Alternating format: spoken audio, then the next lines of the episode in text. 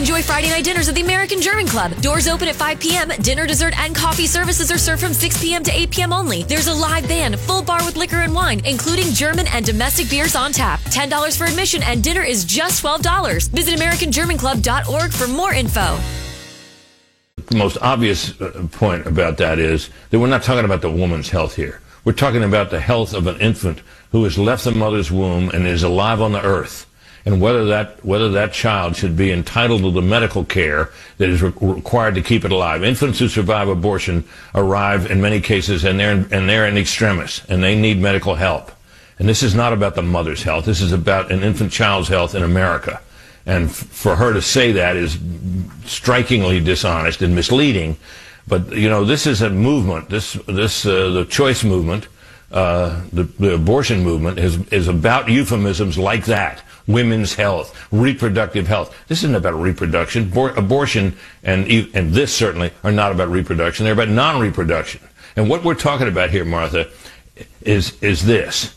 What, what, the defense, what the opponents of this measure are trying to protect, protect is not really a woman's health. It's a woman's ability when an abortion has failed to achieve the same result by other means. That's what this is about. You got to love Brit Hume. He has a way of just um, capturing the truth. And he can be brutal to both sides, which is one of the things I do love about Brit Hume. But he's right. You know, the more I contemplated it, th- this was one of the things that kept me up last night and one of the things that just really bothers me. And what bothers me the most is people who want to, who actually ask me to tone down this part of my, my personality, I guess um, and and this has been going on for 20 years, probably longer, but 20 years that I can think of. That I've been trying to say in my own small ways that there's a reason that we have two parties that have turned this issue into a political one.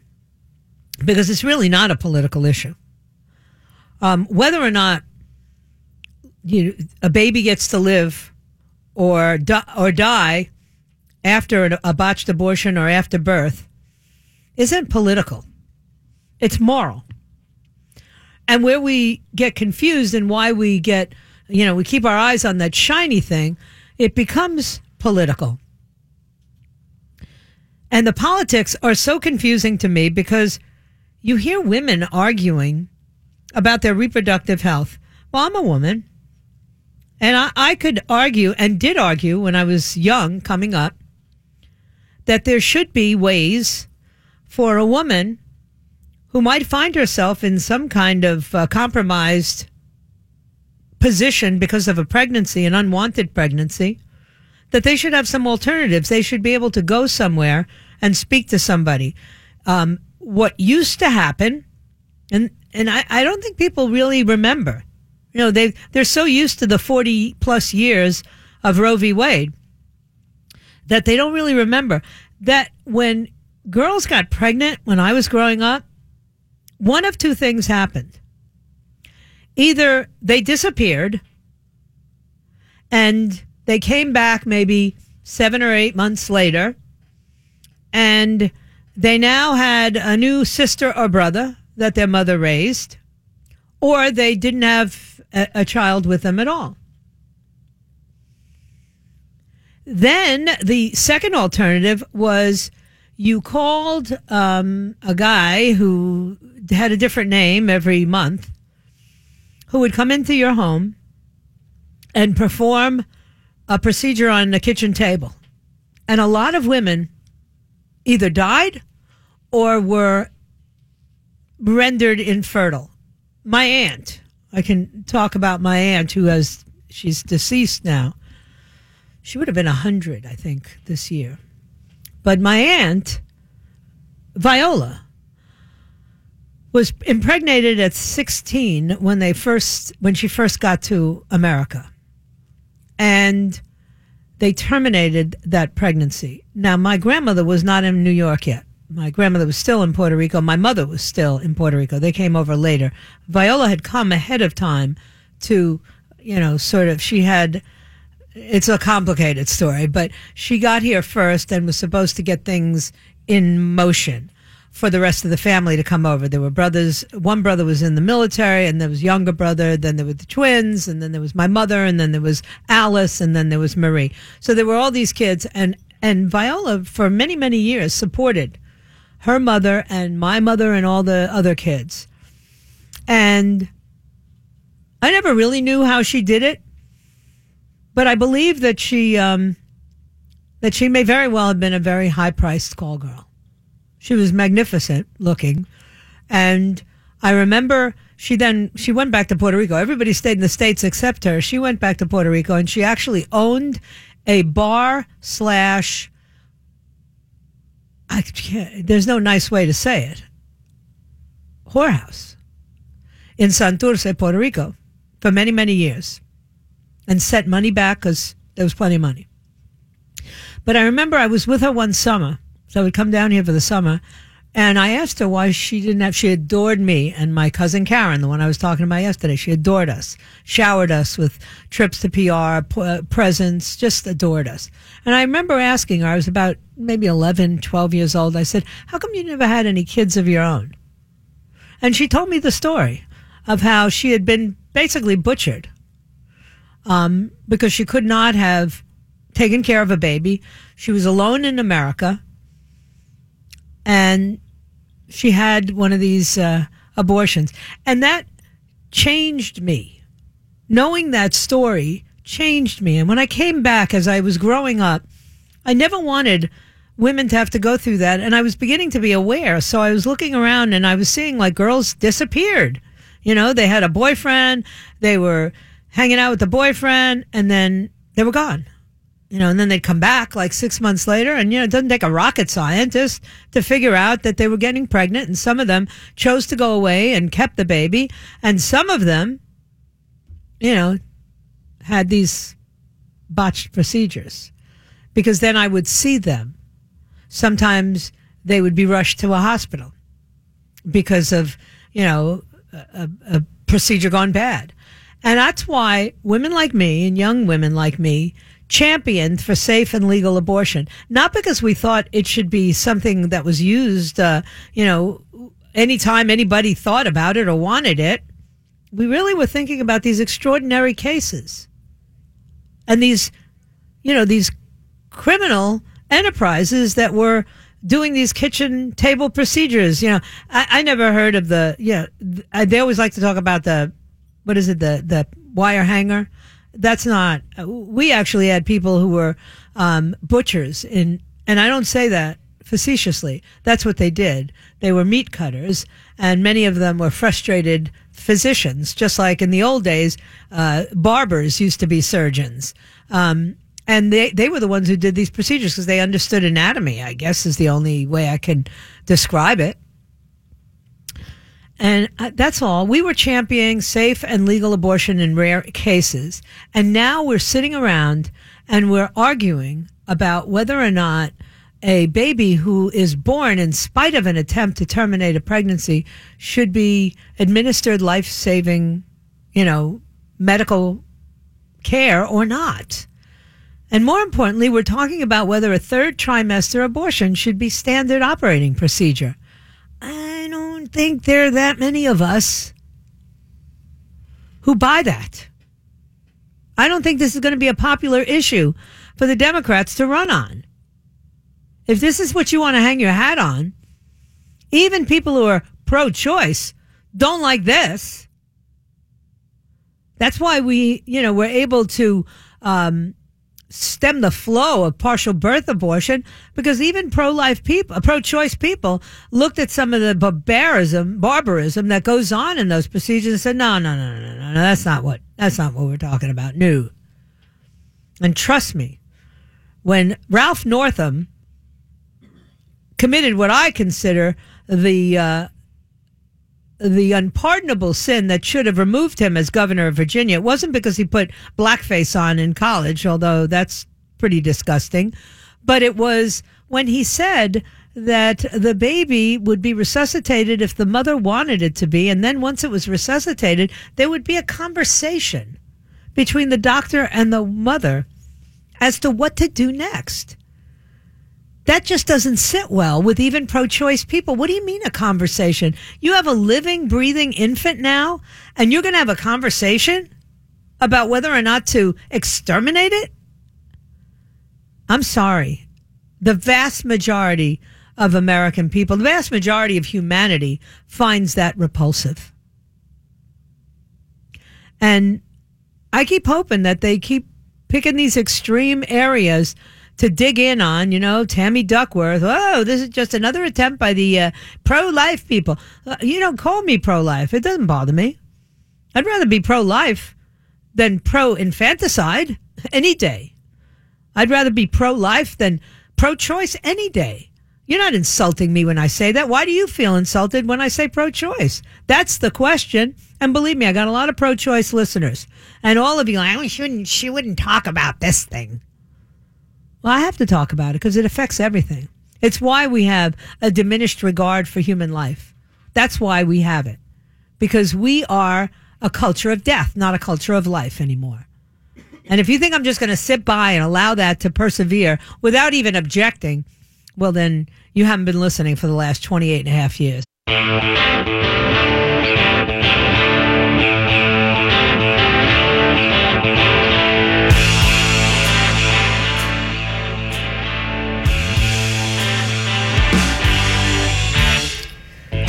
Ay, ay, ay, ay, ay. I was getting uh, some crazy emails. I'm trying to, to wade through them. I've been ignoring them. How about this story, though? Beloit Police Chief David Zibolski. Beloit is a college, by the way. And uh, they apparently had a very interesting hate crime, okay? Um, there were certain indicators that led us to believe there was a little more to the story, said the police chief. It all began with a real hate crime, an anti Semitic note passed under a student's door at a residence hall.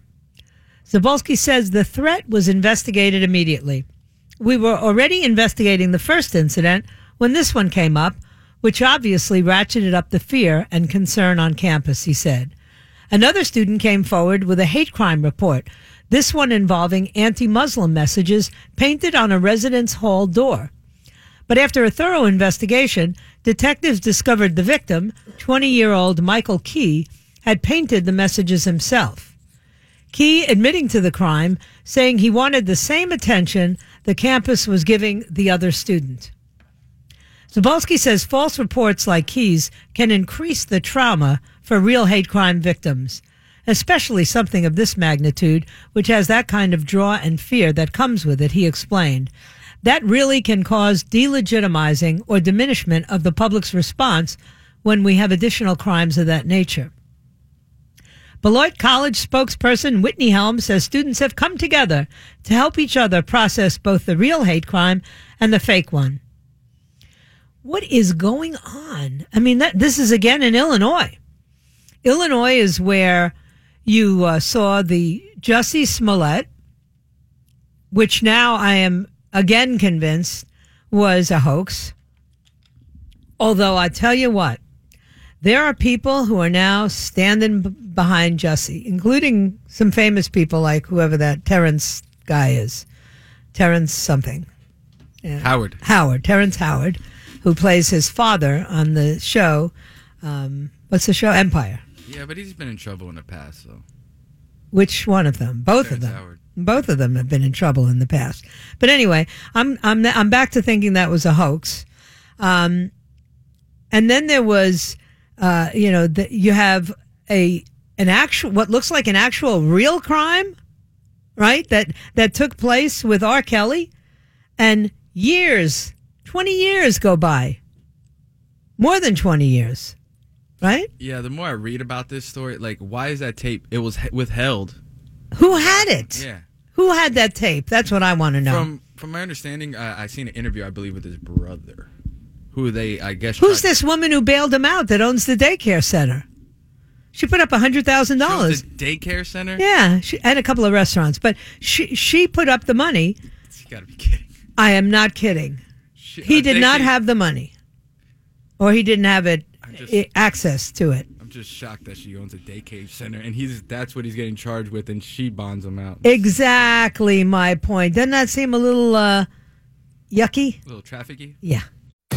Enjoy Friday night dinners at the American German Club. Doors open at 5 p.m. every Friday night of the year. Dinner, dessert, and coffee services are optional, served from 6 p.m. to 8 p.m. only. There's a live band from 7 to 11 playing ballroom, standards, party music, and German traditional. Full bar with liquor and wine, including German and domestic beers on tap. $10 for admission and dinner is just $12. Visit AmericanGermanClub.org for more information.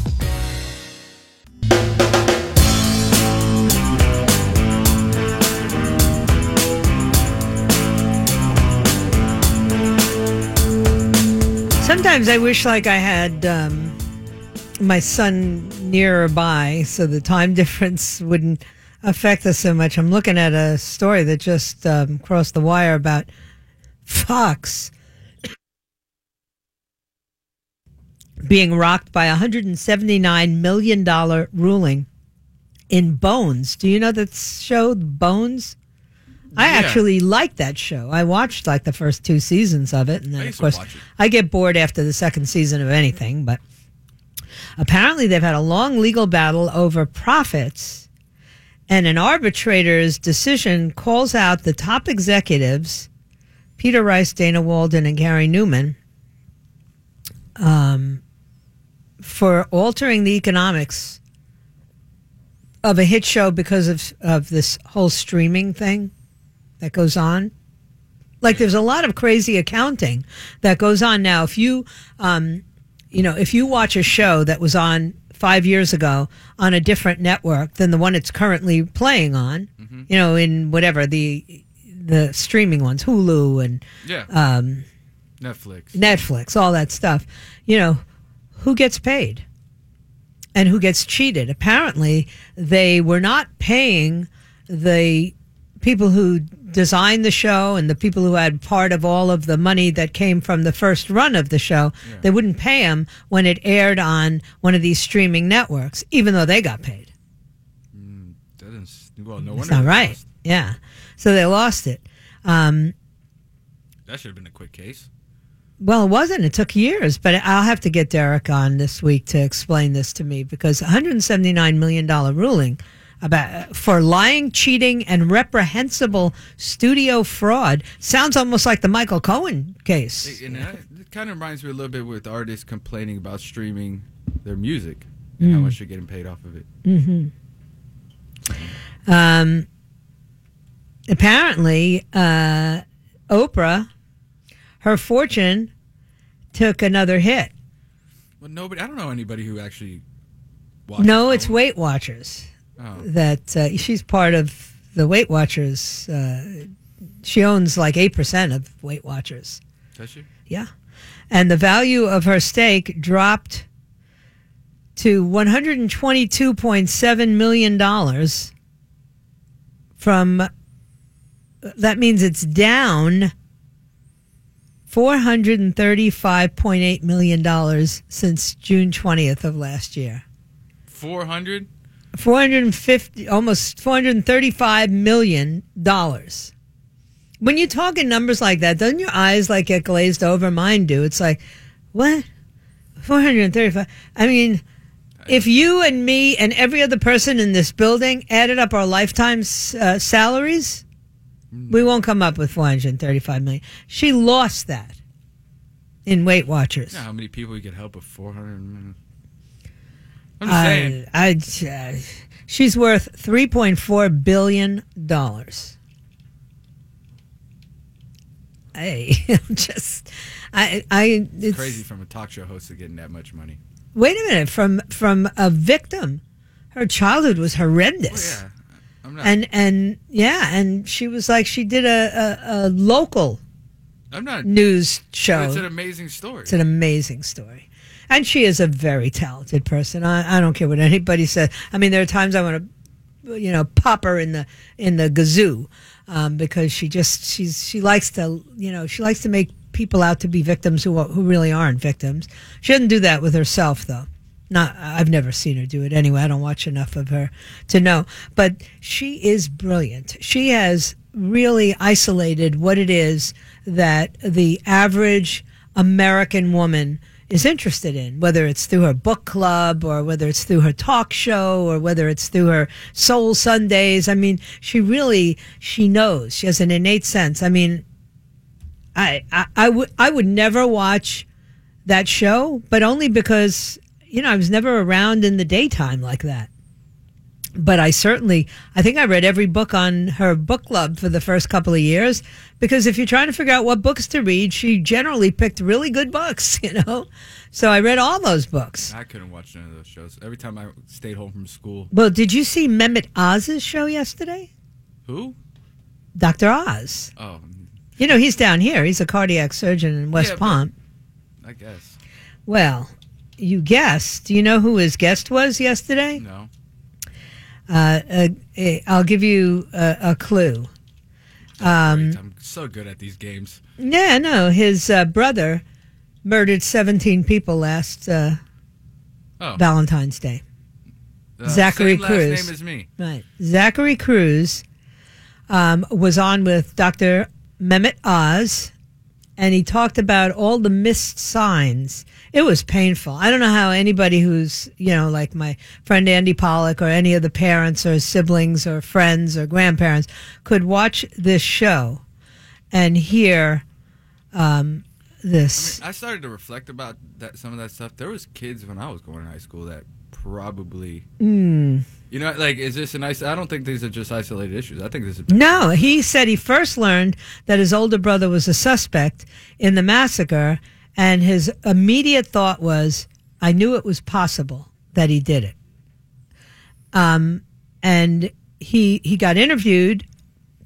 I guess it's on uh, Channel Six in Miami and Fort Lauderdale. I don't know. Oh, it's Channel Twenty Five, WPBF up here in uh, West Palm Beach, and it was part of a program that they've been instituting on Dr. Oz called True Crime Tuesdays. That's creepy, but anyway, um, he asked the kid to look back, he's 19 now, to look back to Valentine's Day 2018 and whether his brother wanted to die when he fatally shot 14 students and three staff members that day. And Zach Cruz said, Yep, I felt like it was also a suicide attempt. He went to McDonald's and had lunch afterwards. Does that sound like a suicide attempt to you? Yeah, I think. No, suicide attempt. They they turn the gun on themselves. like that, so yeah, uh, no. The teenager spoke of the missed signs from their childhood: his brother's temper tantrums, uh, breaking things, knife holes in doors. He once saw text messages on his brother's phone about shooting students. I didn't talk to him about it. I look back now and I wish I could go back in time and uh, you know i feel responsible. I want to hold myself accountable. And i know there are signs i missed. I want the world to know don't be like me. Don't let your brother don't let your loved one if you see something going on with them be there for them. Make sure they're okay.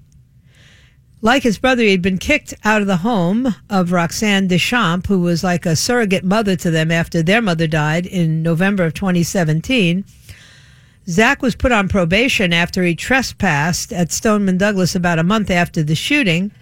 When Oz asked him how the Parkland community treated him, he said, They shunned me because my presence brings them the remembrance. The show also featured police footage of him visiting his brother in jail after the shooting. The video showed him hugging his older brother and telling him that he is not a monster and that he loved him. When Oz asked Zach Cruz whether he thinks his brother, who confessed to the killings, knows what he did and that it was wrong, he said, I know he does. I just know. I don't know. Anyway, and they also briefly introduced Mike Donovan, who, along with his partner Richard, took Zach Cruz into their Virginia home last year. The teenager also spoke about his own anti bullying organization called WIN We Isolate No One.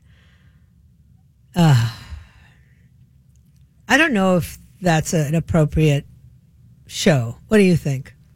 What for Dr. Oz? Yeah, for anybody. I think doc, it's more of a Dr. Phil show. It's more of a I don't want to hear from this guy show. You know, His brother I'm sure some people might want to hear it. I don't want to hear it. Florida's got some weird stories in it. I mean, all the stuff that he was describing, like punching holes in the walls and everything else. I knew a bunch of guys like that, though. I was like that. Yeah, that's what I'm. Yeah, I was. Uh, I, I had a thing about scissors. I like to cut stuff up when I was a troubled Yeah, youth. so I started to think about you know all that stuff. It's like I, I went to school with kids that would cut themselves. This, yeah, the I never did that, but I I took scissors to things. Like I, you know, if I got really mad, your drapes were toast. And there was a kid similar to you know Nicholas Cruz as far as moving homes and everything else that I went to school with.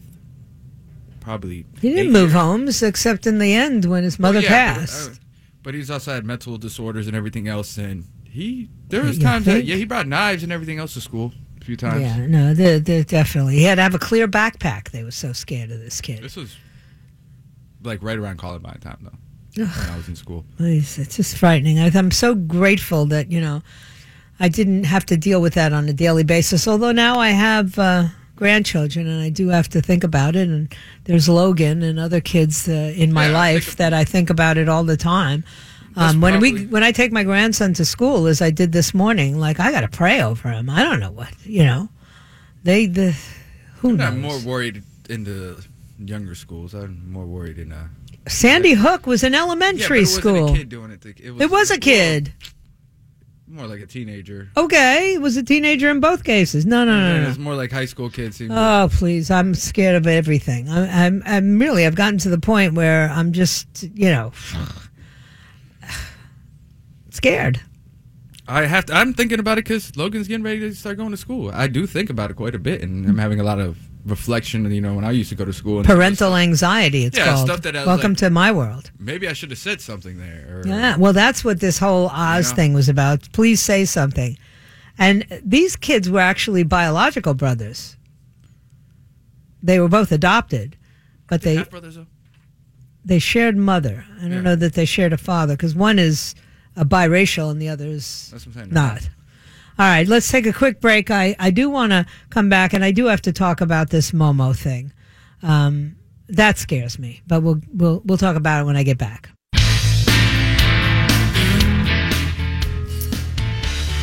Uh, yes, we managed to not carry even a minute of Michael Cohen's testimony today. I'm proud of myself because uh, you know it's an easy thing to do is to just flip the switch but for goodness sake. You got a liar lying and a bunch of uh, partisan hacks on both sides just using this to showcase themselves. And, and and probably the scariest thing was looking at Debbie Wasserman Schultz's face as much as I was forced to in this committee hearing. And uh, not uh, wasn't it wasn't easy. Anyway, um, two stories that I have to quickly go through before I hang up. Uh, this Momo thing, you know, I, I didn't know much about it, but uh, I I got initially very concerned about it until I read an article say, that was called "Don't Panic." What parents really need to know about the Momo challenge. I mean, obviously, you've seen or heard uh, news items. They have it on the nightly news lately about this Momo challenge, which shows you this grotesque image of like this bird head with warnings about children being encouraged to harm or to kill themselves. And uh, so this guy who wrote this article, Andy Robertson, um, who's a gamer, uh, like uh, writes about gaming and stuff like that, said uh, uh, he has yet to find anyone that has been harmed by the Momo challenge or even knows anyone who's been harmed by the Momo challenge. It is essentially a viral ghost story. That's weird.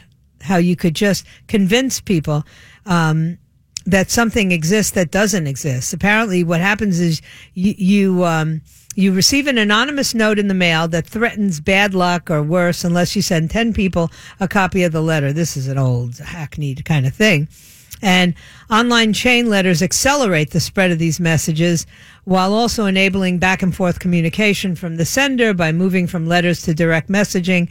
And uh, the Momo challenge is triggered by searching for a special phone number online and sending a WhatsApp message, WhatsApp or whatever that thing is, message. And the player enters into a conversation that sends distressing images and aims to persuade them to complete challenges ranging from waking up at certain times to self harm and even suicide. It's not true. Anyway, did you think it was true? Or, or did you know it was a like a viral ghost thing? Um, I didn't know about this one because it was weird. Before this all came out, I had watched uh, TED talks about YouTube about children videos on there. Right, right. what ends up in things that you don't want your kids to watch. Right, like child porn. Well, yeah. yeah. So uh, I started looking at some of this stuff already, Mm-hmm. but this one I didn't know about. It doesn't surprise me one bit. I looked into it. It's been out for a while, Yeah, it's been a while. So it's not like a it's not like a new thing, the Momo thing or whatever. It had like three. le- The biggest. All right, all right. can- No, that's enough about that because I want to at least slip in these headlines and I'll get to the stories tomorrow. Authorities are now accusing an LGBT rights leader in Michigan of burning down his own house um, and, and then calling it a hate crime. The home of Nikki Joly, a transgender man and gay rights activist in Jackson, Michigan, burned down in 2017, killing five pets.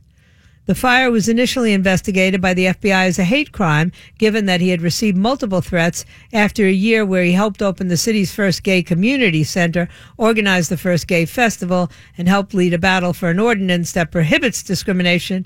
He'd been named Citizen of the Year, but authorities have now determined that he set the fire intentionally. Can you get charged with murdering your five pets in that hate crime hoax? Yeah, well, that's the kind of stuff we're seeing. Anyway, um, more bizarre crimes.